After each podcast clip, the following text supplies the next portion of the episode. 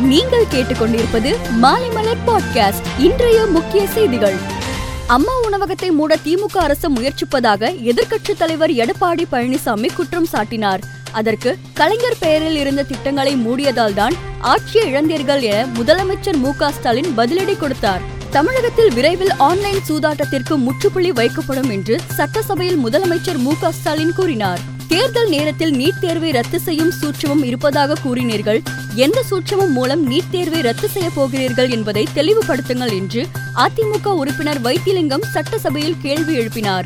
இத்தாலியில் இருந்து பஞ்சாப் மாநிலம் அமிர்தசரஸ் விமான நிலையத்திற்கு ஏர் இந்தியா விமானத்தில் வந்த நூத்தி இருபத்தி ஐந்து பயணிகளுக்கு கொரோனா பாதிப்பு உறுதி செய்யப்பட்டதாக தகவல் வெளியானது. ஆனால் இதனை ஏர் இந்தியா நிறுவனம் மறுத்துள்ளது. பிரதமர் மோடி இன்று ஜனாதிபதி ராம்நாத் கோவிந்தை சந்தித்தார். அப்போது பஞ்சாப் மாநிலத்தில் பாதுகாப்பு குளறுபடி குறித்தும் பயணம் ரத்து செய்யப்பட்டது குறித்தும் எடுத்துரைத்தார். இருக்கைகள் காலியாக இருந்ததால் பிரதமர் மோடி நிகழ்ச்சியில் கலந்து கொள்ளாமல் பாதியிலேயே டெல்லி திரும்பினார் என செய்தி வெளியாகி கொண்டிருக்கும் நிலையில் பாதுகாப்பில் குளறுபடியா அல்லது விவசாயிகளின் கோபமா என்பதை இப்போது விசாரிக்க வேண்டியது அவசியம் என விவசாய சங்க தலைவர் ராகேஷ் திகாயி தெரிவித்துள்ளார். மகன்களுக்கு கொரோனா தடுப்பூசி செலுத்தப்படுவதை தடுக்க அவர்களை தாய் கடத்தி சென்ற சம்பவம் பிரான்சில் நடைபெற்றுள்ளது.